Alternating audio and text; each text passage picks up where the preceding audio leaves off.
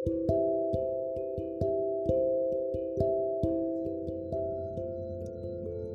terpaksa seorang wanita cantik melangkahkan kakinya Berjalan keluar dari jurang penderitaan. Adeline selalu kemas-kemas barang Asyura bertanya, kau mau ke mana? Ini sudah gelap. Adeline bilang ini bukan rumahnya. Dia ingin mencarinya Mencari rumah Rumah miliknya. Kau sendirian Malam begitu mengerikan Sangat berbahaya Kata Asyura Aku tidak sendirian Aku bersama Tuhan tahu. Asyura terdiam Dengan ragu-ragu membiarkan sang kekasihnya berjalan menuju dunia luar. Dia merasakan tidak mempunyai kapasitas untuk menahannya kembali Karena seekor burung pun yang dimasukkan ke dalam sangkar akan terus berusaha membuka pintu untuk kembali bebas. Saat ini, aku hanya ingin kebebasan Asyura.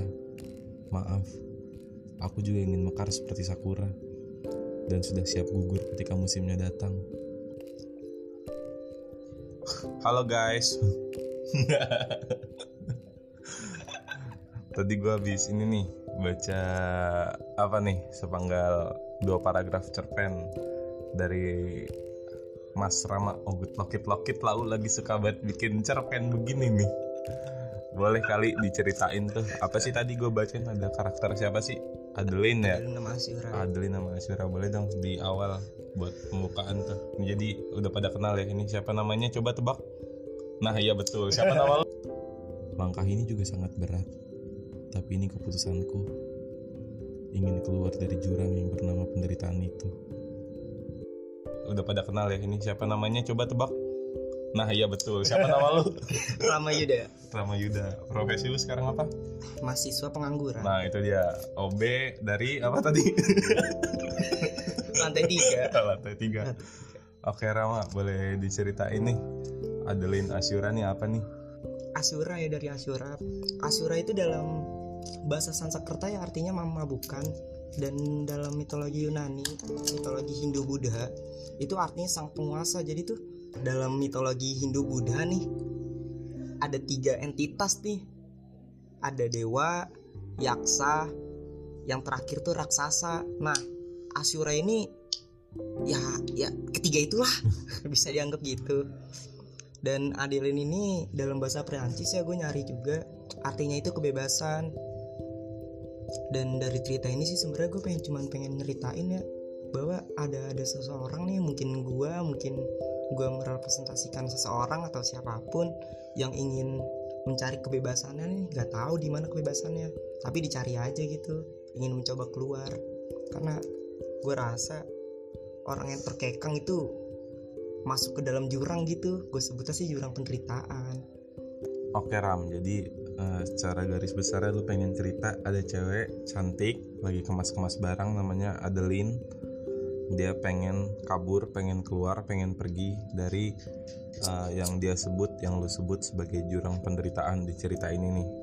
Nah, tapi yang bikin gue kepikiran nih, kenapa dia harus pergi dari Asyura? Apakah sebuah Asyura ini lambang penderitaan dalam cerita lu? sebenarnya yang gue pengen ceritain tuh di sini bukan karena asuranya ini asura bukan jadi permasalahan dia cabut Hmm. Kisah cinta itu sebenarnya cukup harmonis ya. Entah bagaimana ceritanya yang, nanti gue buat. Tapi permasalahan bukan di asura dia dia mempunyai keinginan. Mm-mm. biar nggak nggak apa ya nggak tetaplah mencari kebebasannya gitu.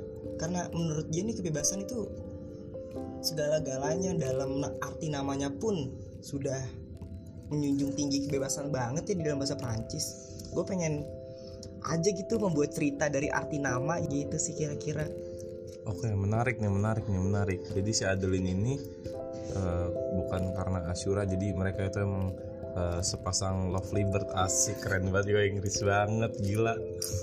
jadi sebenarnya yang pengen dituju tuh eh, si penulis nih si Rama ini ngebayangin makna kebebasan tuh apa sih? Maksudnya kenapa sampai harus ngemas-ngemas barang harus pergi dulu gitu biar dapat kebebasan? Nggak bisa di tempat aja nyari kebebasan yang di situ aja. Gue gue coba nganaloginya gini ya. Sampai sekarang gue juga masih nyari nyari tahu sih jawabannya kayak gimana. Tapi intinya dalam perjalanan Adeline ini entah bagaimana cerita cintanya tentang dengan Asyura yang begitu harmonisnya tapi dia ingin begitu bebas gitu gue pernah ngan- nganalogin gini ada sebuah balon. Karena balon balon tuh bagi gue melambangkan kebebasan banget ya. Ketika lu menerbangkan balon gitu mau ke mana aja terserah dia tuh pergi ke mana aja ngikutin arah ke timur selatan barat daya tenggara atau ke mana terserah angin mau bawa ke mana. Tapi yang masalahnya balon tuh nggak tahu dia di timur ada apa ada badai mungkin di selatan ada petir ada puting beliung atau apa pun. Nah itu menurut gue yang gue masih mempertanyakan juga sih arti kebebasan. Tapi sebenarnya Adeline ini juga sebenarnya ragu-ragu Mm-mm. untuk mencari kebebasan itu karena di luar sana dia nggak tahu kehidupan bebas itu seperti apa. Mungkin ada jambret rampok atau mungkin ada yang lebih bahaya. Tapi dia ingin mencari kebebasan itu entah bagaimana caranya. Nah oleh karena itu dia juga mencari rumahnya yang nggak tahu dia masih mencari tahu rumahnya siapa atau mungkin rumahnya itu asyuranya karena kalau gue coba ngan- nganalogin yang tadi ya yang gue dapat itu ketika balon terbang gitu bebas ke mana aja bukan berarti nggak ada talinya. Hmm. ketika lu punya tali 1000 meter atau mungkin berapa meter gitu jauhnya diterbangin ke mana aja terserah kan balon mau nerbangin ke arah mana. Tapi tetap ada talinya nih tetap ada rumah. Jadi ketika memang ada badai ada yang narik untuk dia pulang. Niat gue gitu sih tapi ya gitu sih. Oke, jadi eh, jadi definisi kebebasan lo agak lain dari orang nih. yang lain gimana tuh Eh, yang lain tuh kan eh, bebas untuk iya sih bebas juga sih balon mau ke mana-mana. Tapi maksudnya orang-orang lain kan lebih tertuju untuk misalkan nih hmm, balik lagi ke gue, gue pengen gondrong nih tapi nggak boleh akhirnya potong rambut kan berarti tidak bebas secara secara secara apa ini? Secara secara emosional. Nggak tahu kan orang-orang dilarang gondrong jadi agresif. Nah maksudnya eh, tujuannya jelas gitu. Ya eh, gondrong ada di timur oke gue bakal ke arah timur. Eh nggak bisa kebebasan gue ditarik nih. Nah tapi posisi lu kan lu nganggep bahwa orang bebas itu ya sebenarnya ya kayak balon yang ya udah terserah mau ke mana itu gimana sih maksudnya? Gue sendiri sih mengartikan kebebasan itu seperti libertarian banget lah ya. Gue Mm-mm. lagi suka banget juga sama libertarian. Eh, libertarian itu kan kebebasan tapi nggak mengganggu kebebasan orang lain. Tapi gue sih di sini sih pengen ngegambarin karakter Adeline ketika dia ingin bebas tapi nggak nggak bukan nggak ada tujuan ya tujuannya itu mungkin bebas gitu tapi Hmm. ya terserah mungkin arah garis takdir mau mau dibawa ke mana gitu sih Aden ini dengan analogi balon tadi nggak nggak nggak libertarian banget sih libertarian kan asal nggak mengganggu kebebasan orang lain ya di Mhm. sini gue pengen ngegambarin karakter bahwa wah ya udah tujuan gue bebas. Seperti itu aja sih. Bahkan lah. ya bebas bahkan bebas dari ya bebas lah bebas pokoknya. bebas betul pokoknya dah. Iya iya iya bahkan berarti eh, apa ya yang gue tangkap tuh bah- pikiran Adeline tuh bahwa ya dia pengen bebas yang benar-benar murni. Bebas bahkan ketika lu punya tuh eh, punya arah misalkan pengen ke sini pengen ke sini berarti bahkan kebebasan lu juga dibatasi oleh satu arah gitu. Misalnya Adeline pengen nyoba semua atau mungkin gimana gitu ya mungkin dia karakter yang misterius nih keren keren keren. Itu sih tapi ini sih sebenarnya yang pengen gue titik beratkan di sini adalah ketika dia ingin mencari kebebasan itu Mhm. tapi dia tidak tahu di kebebasan itu sebenarnya ada apa. Hmm. kalau tadi balik lagi ya kayak analogi balon tadi dia terbang ke mana nih ngikutin arah angin ternyata di sebelah timur ada badai. Ketika dia ingin ke selatan ternyata ada petar petir tuh di situ tuh. Sebenarnya yang pengen gue buat cerita dan gue titik beratkan tuh di situnya ketika dia melewati dinamika ingin mencapai kebebasan itu. Ini sesuatu yang cukup romansa ya antara Adeline dan Asyura tapi ternyata poin ceritanya bukan di romantis romantisannya ya. Ada poin kebebasan yang pengen dituju sama Adeline. Nah yang gue kepo nih sebenarnya eh Adeline kan orangnya pengen bebas banget. Ya anggaplah Adeline adalah sebuah balon berarti Asyura yang megang talinya kan di bawah kan nah gue harap bukan seperti itu. Oh gimana tuh? Di akhir ceritanya karena dia mungkin pernah mungkin sekarang yang lagi ada di kepala gue dan ingin gue tulis kembali gue ingin me- mematahkan asumsi orang-orang yang bagi bagi yang membaca gitu. Hmm, ketika orang-orang mengasumsikan untuk di akhir ceritanya seperti apa endingnya nih. Wah jangan-jangan Asura ini sebagai pengait tali di balon tersebut pengen matahin asumsi aja sih. Endingnya pengen gue buat? Gimana caranya? Asura ini punya peranan penting dalam kisah Adeline tapi dia bukan rumah untuk dia kembali itu bukan tali balon untuk mengait ketika ada kebebasan yang mengancam dia. Hmm gue dapet dapet itu kalian kalau kepo Asyura seperti apa nanti kita tunggu cerpennya Ramadjadi ya kita baca bareng-bareng. Nah selanjutnya si Asyura ini kan eh, diem ya. Maksudnya nahan Adeline yang pengen pergi malam berbahaya lah segala macam dengan dengan alibi dengan alasan demikian. Maksudnya apakah Asyura ini punya ini apa eh, apa sih maksudnya eh, dia punya definisi kebebasan yang berbeda dari Adeline sehingga maksudnya dia diem di situ dia udah nganggap dirinya bebas tanpa harus kayak Adeline atau gimana sih? Gini ya eh, Asura tuh sebenarnya nggak nggak bukan nggak terlalu paham apa arti dengan sebenarnya dia punya otoritas ya sebagai sepasang kekasih yang udah mempunyai saling mempunyai komitmen nih di antara keduanya. Tapi yang Asura percaya dia tuh nggak emang nggak bisa jadi rumah untuk kehidupan seseorang gitu kalau di dalam ceritanya Story of Kale ya kalau udah nonton apa belum, belum. kemarin. Dia bilang gini yang bisa tanggung jawab sama kebahagiaan kita ya diri kita sendiri bukan orang lain secara nggak langsung pemeran utama dalam hidup kita ya cuma kita sendiri gitu. Hmm. kita nggak bisa jadi pahlawan di kehidupan orang lain. Pahlawan di kehidupan kita ya diri kita sendiri. Mungkin orang lain yang bisa membantu gitu cuma punya peran sentral dalam kehidupan orang lain. Tapi tetap nggak bisa jadi tetap nggak bisa jadi pemeran utama dalam kisah orang lain. Dan gue menganggap di sini tuh rumah itu sama seperti peran utama yang bisa membahagiakan Adeline ya hanya Adeline sekalipun punya komitmen di, di antara dia berdua ya begini sih sebenarnya.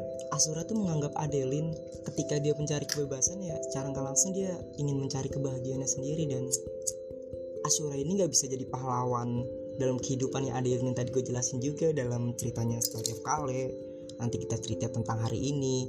Dan karena Adeline ingin mencari kebebasannya secara nggak langsung ingin mendapatkan kebahagiaannya ya setiap orang kan punya caranya punya metodenya masing-masing untuk mencapai kebahagiaannya entah entah entah dinamikanya seperti apa yang penting kan outputnya bahagia dan yang gue pengen ceritakan dan gue buat nanti sih seperti itu sih sebenarnya dan matahin asumsi kalau Asura itu bukan rumah bukan pemeran utama dalam kisah Adeline ini Oke.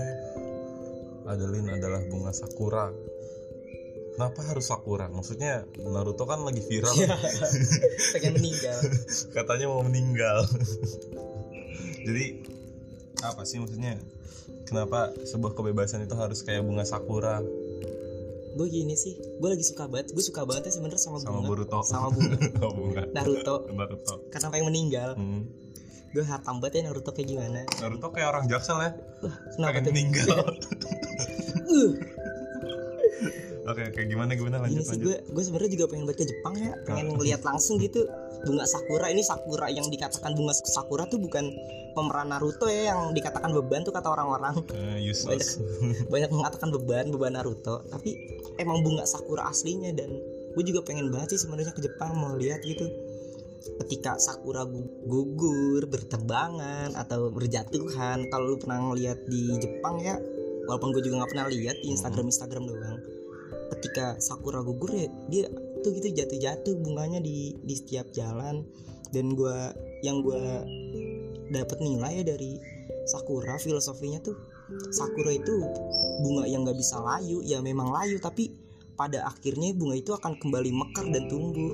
Itu sih kenapa harus sakura. Dan kalau tadi berbicara burung bagi gue gue juga suka banget ya sama burungnya burung apa pun itu khususnya burung-burung yang terperangkap ya karena melambangkan kebebasan juga bagi gue gue nggak tahu apakah ada memang ada atau enggak tapi gue rasa sebodoh-bodohnya burung sekalipun memang dia tidak punya akal dia akan tetap berusaha untuk membuka pintu sangkarnya itu untuk kembali terbang bebas. Keren keren. Ya sepakat sih gue juga burung bakal selalu nyoba buat buka sangkar meskipun dia nyaman dalam sangkar. Ada ini uh, burung peliharaannya si om nih om warung yang dulu dekat. Dia pelihara burung tuh lupa gue burung apa warna putih kayak burung pipit-pipit bukan gede Oh, bukan. kayak rada kayak burung jalak deh. Dia tuh lepas tapi balik lagi sering lepas emang sering lepas tapi bakal pulang sendiri kalau sore. Bapak gue juga melihara tuh kalau bapak gue beneran jalak tuh warna hitam. Cuman kalau si om gue nggak tahu tuh nama burungnya apa bukan Lepas juga? burung emang ini dia tuh pinter burungnya bisa buka Hmm. sangkar sendiri. Emang sangkarnya juga oglek gue pikir karena burungnya pintar. Tapi dia bisa buka. Bisa tapi buka. dia bakal pergi nih kalau pagi. Ntar siang bakal balik lagi. Nggak bakal masuk sangkar cuman di depan sangkar. Tapi ntar kalau dimasukin ya masuk cuman bakal keluar. Maksudnya uh, ada tipe-tipe yang mencari kebebasan di luar tapi ya itu pada akhirnya pulang. pada akhirnya pulang entah apa pun itu ya ketika lo anggap itu rumah ya udah itu jadi rumah lo. Mungkin itu filosofi menurut burung jalak punya bapak. Ya mungkin terakhir lah ada yang mau sampein ke ini teman-teman di London? Gue kira di Jepang. Ya itulah sedikit spoiler dari kisah Adeline. Semoga saya giat menulis melanjutkan ceritanya dan diterbitkan saya dapat uang. Dan kalian juga bisa baca semoga aja ceritanya bagus. Ya sebenarnya gue juga nggak punya otoritas sih buat ngasih saran atau gimana. Ya ini sih dari gue paling mungkin ada juga yang ingin mencari kebebasannya seperti Adeline dan gue rasa setiap orang punya caranya masing-masing ya untuk mencari kebebasannya. Mungkin lu menemukan cara terbaik dan harus lu tahu juga ketika ada seseorang menemukan kebebasannya dengan formulanya masing-masing lu nggak bisa mengaplikasikan formula itu di kehidupan lu gitu. Karena setiap orang gue percaya punya cara masing-masing dan belum tentu optimal ketika lu menggunakan formula orang lain. Semangat mencari kebebasannya